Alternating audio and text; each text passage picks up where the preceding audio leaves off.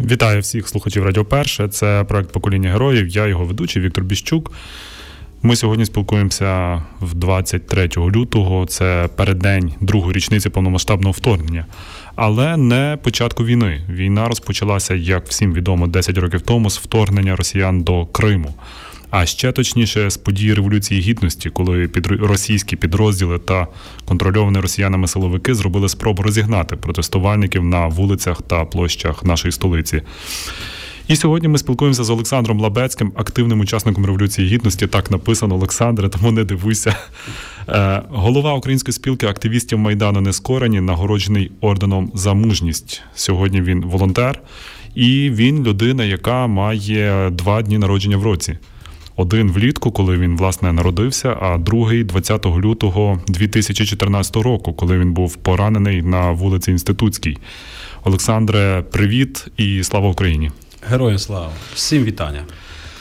23 лютого, переддень річниці повномасштабного вторгнення, і перше мене запитання: що чи ти пригадуєш, що ти робив в цей час два роки тому?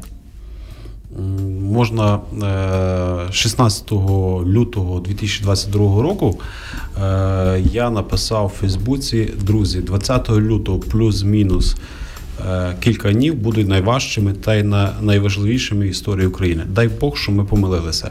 Ми приблизно з 15-16 лютого почали інтенсивну підготовку до, до війни, до повномасштабної війни.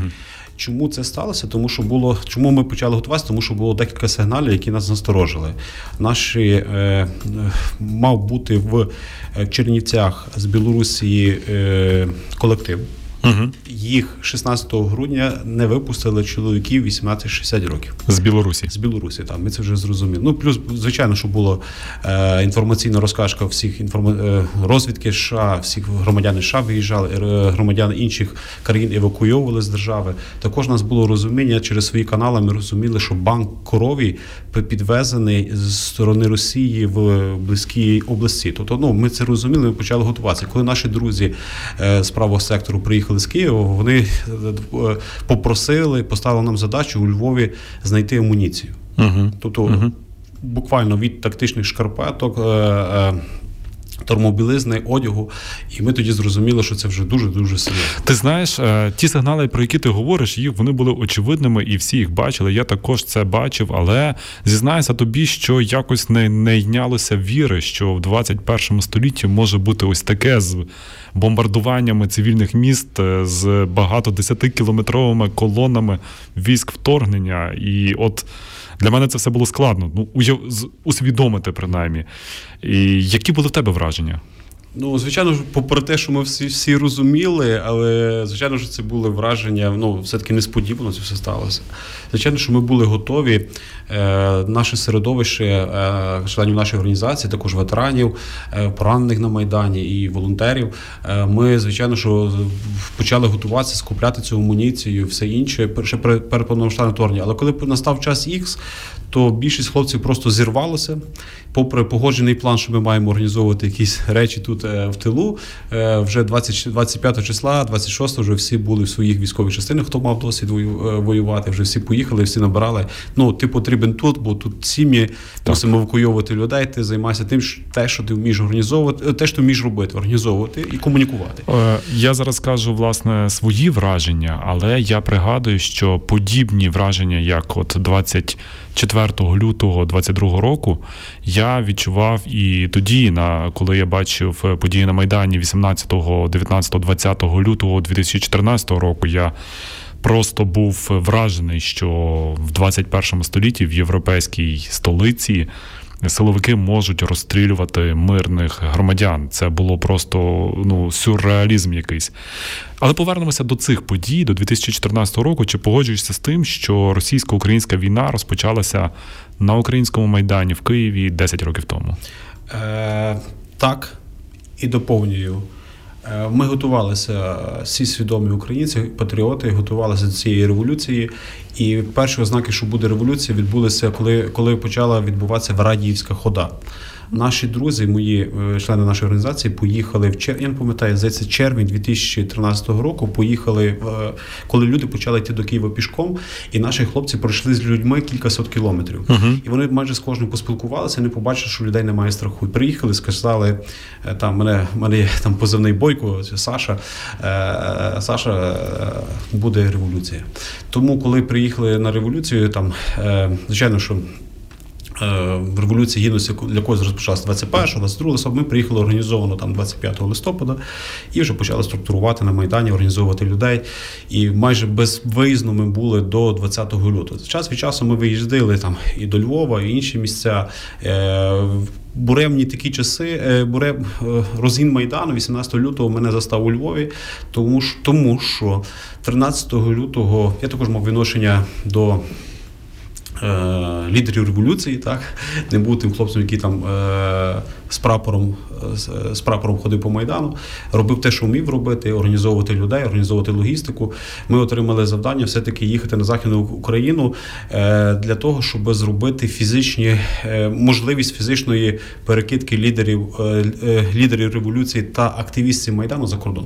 Угу. Тобто, це було 13 лютого. Це десь 13-14 лютого. Ми перебували. Ми ми отримали таку вказівку. Ми приїхали сюди. Ми тут безпосередньо почали працювати. Вже добре відносини у нас були царство небесне. Е, Олег Пелехатий. Він був представник правого сектору. Тут нас познайомили.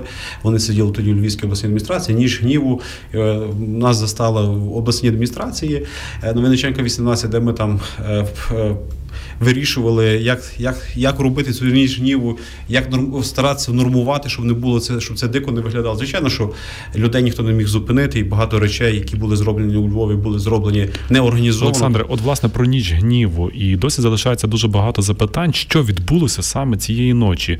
Е, перше мене запитання: чи е, були організовані групи людей, які були незнайомі середовищем львівським, тобто чужих людей, які намагалися чи то очолити протести, чи то е, використати їх в своїх цілях. Так, це були люди, і ми пам'ятаємо, що 2013 рік, е, і до цього часу, і в 2014 році в нас були такі ліворадикальні рухи. Тут я не хочу зараз озвучувати, е, але ми пам'ятаємо так. Е, і вони були активними учасниками ночі гніву. Uh-huh. Дуже багато провокацій саме йшло з них. Uh-huh. Не з боку там майданівців, не з боку там, наприклад, правих радикалів. Та а ну це все було дуже ніхто це не міг контролювати. Тобто ми набирали там людей. Не треба туди не треба йти, бо ми на прямому зв'язку з Києвом, і Київ каже, друзі, це не треба робити з одної сторони не треба робити, бо скористається там Європа, Америка від нас відмовиться, і там на сході почнеться. З другої сторони, ми розуміли, що Львів повинен показати приклад. Та й ми розуміли, що на Льву у Києві вже робиться страшне, і тут потрібна і підтримка е, людьми і uh-huh. іншими необхідними засобами саме на столичному майдані. Тому воно було не така життєва необхідність зробити це. Пройшло 10 років. Чи все ти розумієш е, про революцію гідності, про причини е, організаторів, дійових осіб? Ти можеш зараз сказати, що я все знаю, що і чому відбувалося. Найбільше про розстріли на майдан про майдан знає Олена Чебелюк, така громадський активіст міста Львова. Вона мені е, буквально позавчора ми з нею спілкувалися. 20 лютого спілкувалися, е, і вона показала нам відео Мустанга про розстріли на майдані. А ми про це будемо також сьогодні так, говорити. Я його я, сьогодні я бачив. До, до того, що звичайно, я напевно знаю там 1% чи 2% е, того, що відбувалося на майдані, але. Я в кожній палаці, в кожній сотні, в кожній території я на Майдані був. Я зранку до ночі просто забезпечую комунікацію, координацію між я ну десятки там сотні зустрічей щодня проводжу. Тому я знаю багато, але звичайно, що багато що не зрозуміло. Особливо після того, після розстрілу багато що не зрозуміло. Спочатку, чим для тебе є революція гідності? Ну, це насправді проява гідності, братерства, е, коли ми розуміли один одного з словом. Звичайно, що ми зараз говоримо про такі найкращі якості, але деколи на Майдані просто вночі залишалося 300-400 людей. Тільки на неділю приїздило там 100 тисяч чи мільйон. так. А деколи на Майдані ми розуміли, що якщо зараз щось почнеться, то Київ, навіть київляни, ну жителі Києва не зможуть приїхати до Майдану, не встигнуть, тому що метро не працює, тому що 300, 400, 500 людей, 30 градусів морозу. Та ті люди всякі такі були, знаєте, не можемо ображати людей, але люди там і бомжі, і інші були, бо приходили Як і будь-який будь-який суспільний рух, так, він це, це до був, себе приваблює дуже багатьох, дуже різних людей. Був звичайно. дуже великий ризик, окремі дні. Якщо б е, напевно влада е, краще працювала, та то вона б змогла деколи майже без без зброї зайти і все зробити. Про це відео, яке ти згадував, 20 лютого 2014 року його зняв громадський активіст Мустанд Wanted, Це він так себе називав. Зараз він, до речі, воює в одній з героїчних бригад на сході. І там про події того відчайдушного ривка активістів, і ти є там на цьому відео в чорній куртці і такому зеленому металевому шоломі. І ти звертаєшся до майданівців зі словами: хлопці, увага, ніхто не йде вперед, тому що це якраз уже тоді розпочалися перші е, розстріли. Кажеш, ти тут стоїмо. А через кілька хвилин вже сам біжиш на допомогу побратимам і отримуєш е, поранення. Про що ти тоді думав? До речі, це відео, поки я не побачив 20 лютого цього року це відео, я не зміг я не міг відновити в пам'яті цю. Uh-huh. Коли відновив в пам'яті е, це, я згадав, про що я мав на увазі. Я розумів, що хлопці гинуть. Uh-huh. Просто даремно гинуть, тому що просто біжать самовіддано вперед. Я розумів, що так не можна робити, що має бути все дуже просто структуровано. Тобто мають бути шити, шити, що кілька метрів посуватися, має бути димова завіса. А так хтось побіг, його вбили, інші підбігають. І я навіть такий критичний момент, а це вже було наверху інститутський, до е, вище вже у нас нікого не було. Я старався робити те, що я вмів у кризових ситуаціях, приймати якісь такі, на мою думку, правильні рішення, не ризикувати людьми, організовувати коробочки, ставити, е, щоб вони нас не бачили, закриватися щитами, пересувні якісь конструкції, дерево, що небудь, брати баки і так за ними помаленьку сунути і йти вперед. Такий повільний наступ. Але в тій ситуації крім мене було ще декілька десятків там хлопців. Нас приблизно було десь 30-40, можливо, до 50 людей. І кожен з них був особистістю, кожен був на адреналіні, і тому це важко було робити. І звичайно, що е, коли ми побачили, ми це було з сторони жовтнево, з лівої сторони, ми так пробували тими коробочками йти. Але з правої сторони хтось побіг. Ми так ще пам'ятаємо, матюкалися, кричали, що вони побігли там, угу. де зараз церква, де хрест. Тільки вони туди побігли, їх взяли на наживку, ну, е, Беркут взяв на наживку, і вони там попадали. І ми з лівої сторони також всі перебігли. Було страшно, але ми зрозуміли, що ну треба йти їх спасати. Ну і там, відповідно, мене взяли на наживку, потрапили мені. На наживку ти маєш на увазі, коли снайпер когось ранить, а так, всі, ну, хто біжить хто на біжить допомогу, нього, то вже всі падають. Так. Тому я вдячний, що Мустан зняв це відео. Е, Я бачив себе. Тобто я, я, я дякую долі, щоб доля що Бог мені дав такий талант організовувати людей. Я навіть в цей момент старався організовувати людей з метою, щоб було менше. Uh-huh. Я не сказав, відходимо. Я сказав, стіймо тут, бо там мають піднести е, запальну суміш. Це нам піднесуть зараз там коктейлі знизу підтяг, підтягнуть коктейлі молоти, підтягнуть нам смітники, підтягнуть ще інші речі. Ну але мене ніхто ну я напевно слухали той момент або але. Олександре, що мотивує людину йти з дерев'яним щитом на озброєних беркутівців? Кажуть, що в екстремальних ситуаціях людина керується не романтичними міркуваннями про якісь віддалені цінності, а про щось дуже близьке: це страх, це злість, це ненависть, це побратимство. Що керувало тоді тобою? От те, що я відновив пам'яті, тобто керував страх був присутній. Це однозначно був страх присутній, особливо коли біля тебе падали люди, ти нахилявся біля них і пробував, а в них там немає ні пульсу, вони холодні стають е, зразу моментально. Ти старався витягувати поранених і ти йшов вперед. Що мною керувало? Це певно ну, розуміння того, що ця справа не була надаремно. Е, бо було відчуття, що цей момент є переломний. Якщо ми е, зараз відступимо, то, то, то певно буде якась трагедія. І кожен з нас тоді був е, самопожертва. Я ніколи не хотів називати людей, які пішли вперед героями, так але подивившись це відео, це просто стрілянина, БМП спереді стоїть, снайпери стріляють, і люди щитами йдуть вперед і один одному допомагають.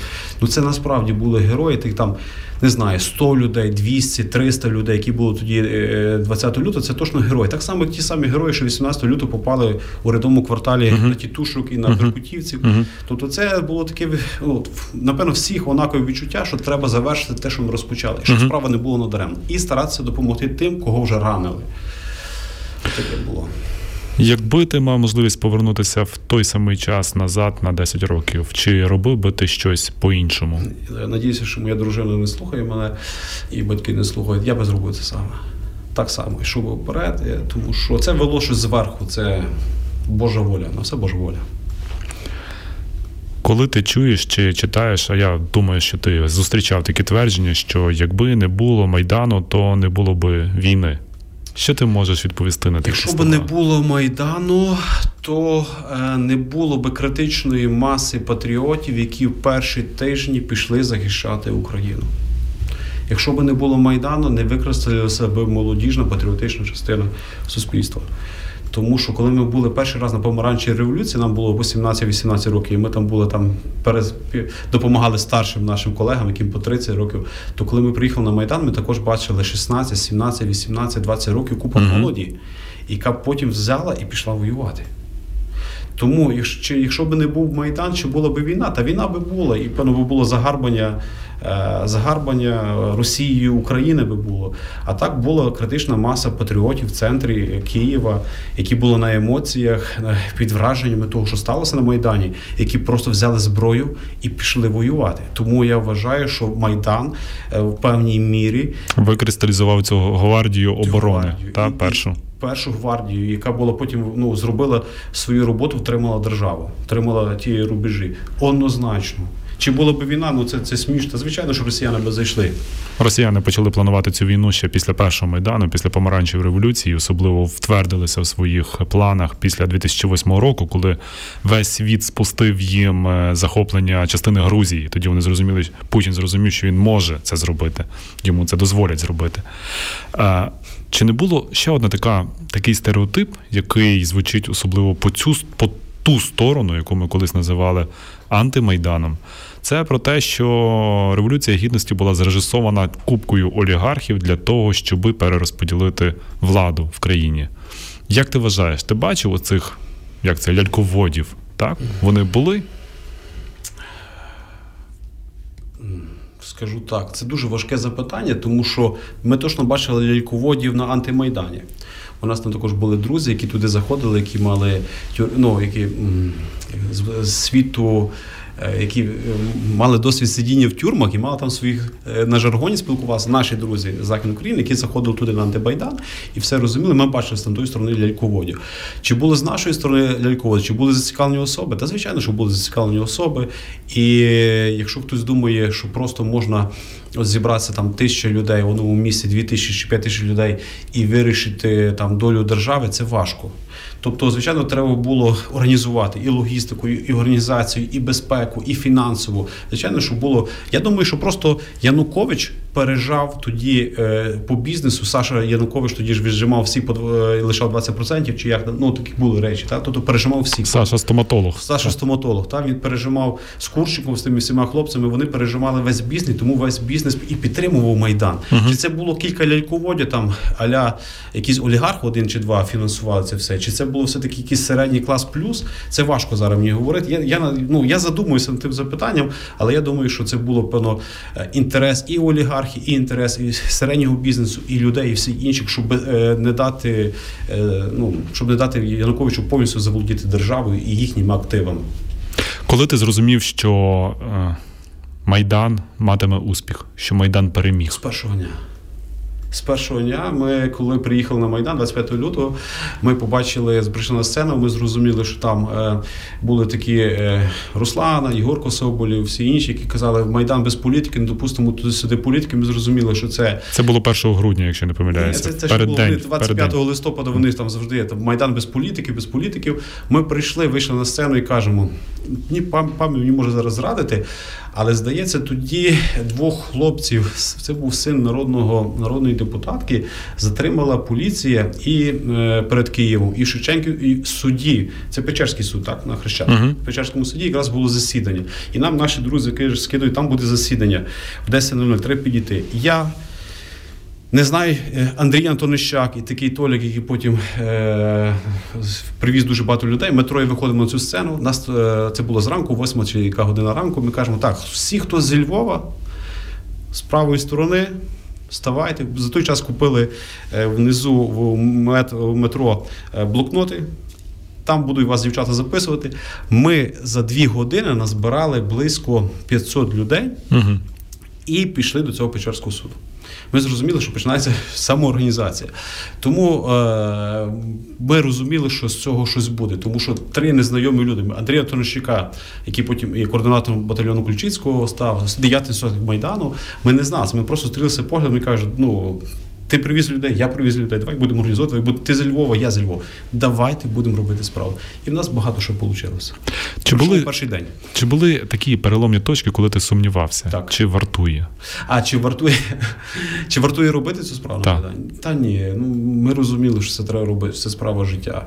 Можливо, тому що тип характеру у мене такий там інтуїтивно е, і емоційно я до цього так відношуся. Тобто інтуїція мені підказує, що це треба робити, і також на емоції я відчував позитивні емоції в себе інших людей.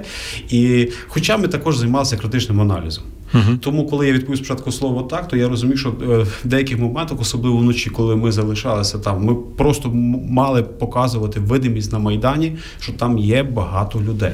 Тому деколи в мене були сумніви, що ми зможемо встояти саме в той момент, саме в цю ніч.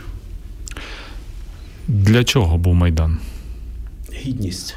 Бо е, спочатку його пробували називати, що це є Євромайдан за в знак протесту проти непідписання Януковичем угоди про європейську асоціацію. Але потім і у мене також таке враження, що мова пішла про зовсім інші речі, про зовсім інші цінності. Там проявилися цінності. Це була боротьба. е, Ну ще раз кажу, Майдан був місцем, куди пішли ті люди, які розуміли про боротьбу і про важкий шлях до перемоги. Навіть ті, що приходили, думали, що там можна прийти на, віче і, і, і поїхати додому. Вони розуміли, що це є е, до цю перемогу треба кувати дуже довго. Звичайно, ніхто з нас тоді не думав, що це треба 10, а напевно ще декілька років кувати цю перемогу. Е, тому, тому десь так. Олександре, повертаючись до цих часів, е, оті люди, які стояли проти вас зі зброєю, як ти собі даєш звіт, що це були за люди? Що потрібно мати в голові чи в серці, щоби стріляти в своїх співгромадян беззахисних? Ну, з тої сторони стояли внутрішні війська е, з протилежної сторони, тобто це були прості хлопці, яких е, ставили наперед. Стояли також е, спецпризначенці, як ми називаємо беркутівці. І попри весь негатив, який там лунає в сторону Беркуту, я знаю, що ну, частина з них ну, виконувала наказ і точно плюс-мінус, напевно, лояльно ставилася до, е, до мітингуючих, до, до майданівців. Але, звичайно, була і Чорна рота, і Луганський Беркут, і Кримський Беркут, і інші Беркути, е, які просто, так, в принципі, декілька е, дійових осіб були зі Львова, з Беркуту, так, які просто ну, розстрілювали Майдан, які були, давали незаконні накази. І вони ж, хлопці, також багато з них потім пішло воювати. Та, тобто це були нормальні патріоти, і вони той момент, коли не отримали наказ стріляти по майданцям, ми багато з ким спілкувалися і під час цього, і після цього. Ми ж мали свої контакти там, перетиналися. То, ну, були звичайні хлопці, які людяно ставилися до цього і старалися не виконувати злочинні накази. Від чого це залежало? Оце людяне ставлення або готовність розстрілювати і вбивати?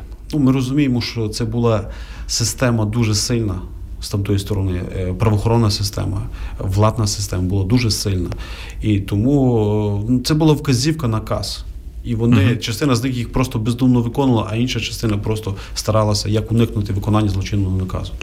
Нещодавно командувачем сил територіальної оборони призначили людину, яка командувала внутрішніми військами в лютому 2014 року. Як ти сприймаєш таке призначення? Чесно скажу, не аналізував глибоко е, цю тематику. е, ну, Ну, але ми ж всі прекрасно розуміємо, що люди Портнова зараз сидять на банковій, і люди Портнова е, зараз є, мають вплив на правоохоронну систему.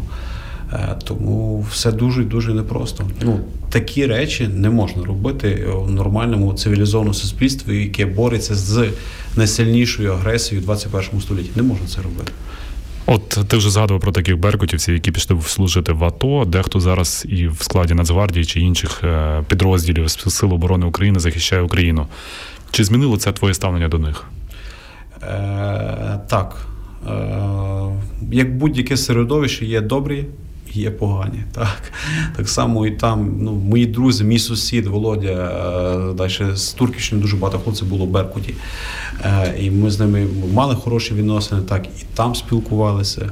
І після цього спілкуємося. Більшість, абсолютно більшість з них, там Тарас і всі інші, е, вони воювали і воюють. Дехто і загинув. Тобто, Ви говорили з ними про ці події так, лютого 2014 року? І що вони що вони відповідали? Е, набрав мій товариш Володимир, мій сусід. Він в Беркуті був. Він потім АТО отримав е, поранення. Зараз має групу інвалідності, на жаль, не може воювати. Я лежав в лікарні. Він мене набрав. Це певно приблизно 23-24 числа лютого у 2014 році каже Олег. У мене ще друге ім'я є Олександр і Олег. Каже: Олег, дивися, ми були там, але ми не стріляли по вас. Бо пам'ятаєш таку ситуацію, що коли привезли Львівський Беркут і ставили на коліна на сцені. Так.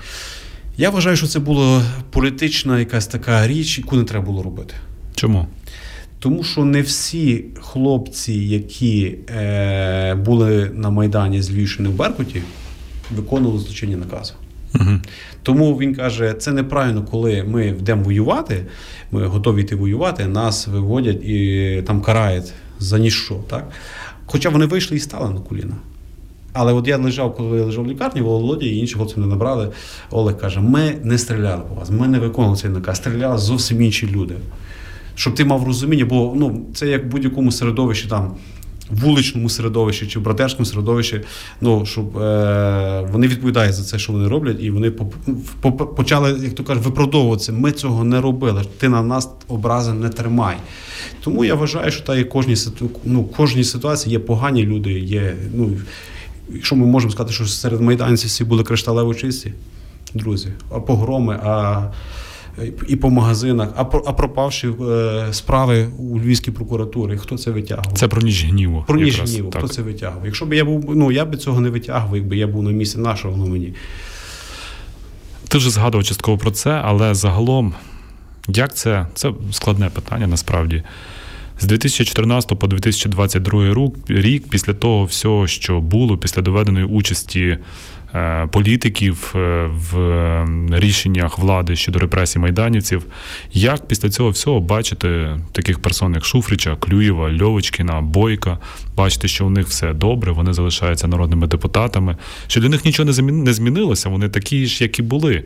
Як що ти відчував, коли це бачив? Як ти для себе це пояснював? Я у 2017 році був в суді в Києві, мене викликали як потерпілого, і я мусив. Е, мені задавали питання адвокати Беркуту. Е, І кажуть: от ви йшли вперед, що ви йшли вперед? Що у вас була е, там кійок е, пластмасовий, ну такий гумовий кійок поліцейський, значить ви хотіли нападати. Е, чому у вас на курці сліди запалюваної суміші? І ти мусив розказувати їм історію, що запальна суміш через те, що там машина поламалася, або ти грівся вночі біля бочки. Так? І це вже в 17-му році. Це в 17-му році. Так, 17-му році. Тобто, е, А були хлопці, які просто виходили, коли їм задавали питання: так, я йшов, кидав і пішло, поїхало. Я буду, я вбивав мінтів і буду вбивати. Угу. Ну, мається на увазі, це. Тому є двоякі з одної сторони, хочеться взяти і зробити самосуд. Я говорю не тільки про себе, а загалом про радикальну частину суспільства, робити самосуд над всякими Шуфричами, Арестовичами і всіма іншими. Так? А з другої сторони, ти розумієш, що ця м, боротьба вона є багатоходова і вона розтягнута в часі. Тому на наше глибоке переконання, і Шуфричі, і Медведчуки, і ми говоримо це зараз як збірний образ. Збірний образ, так, так, так, так, збірний образ. Хоча про, про них можна говорити і напряму. Вони знайдуть своє. Угу. Вони знайдуть своє. Частина вже з них знайшла, сидить в тюрмі. Але е, за 10 років, за 10 років. Ну, поміняли опозиційна платформа за життя. Зараз вони ще щось там за життя буде просто. І, ну, Але принаймні про таке явище, як партія регіонів, пам'ятають вже далеко не всі. А зрештою, колись вони були більшістю в українському парламенті. Так, але зараз знову умовний Арестович Збірний збірний образ наголосимо. Збірний образ, та, збірний образ також має вплив на широку на, на суспільство, і це голоси якраз партії регіонів. Олександре, як ти гадаєш, якби тоді, в лютому, березні, квітні 2014 року було би проведення проведена таке явище, як люстрація, тобто позбавлення посад усіх тих, хто мав причетність до керівної партії регіонів, чи що змінилося б в Україні? Чи реалістично взагалі це було би?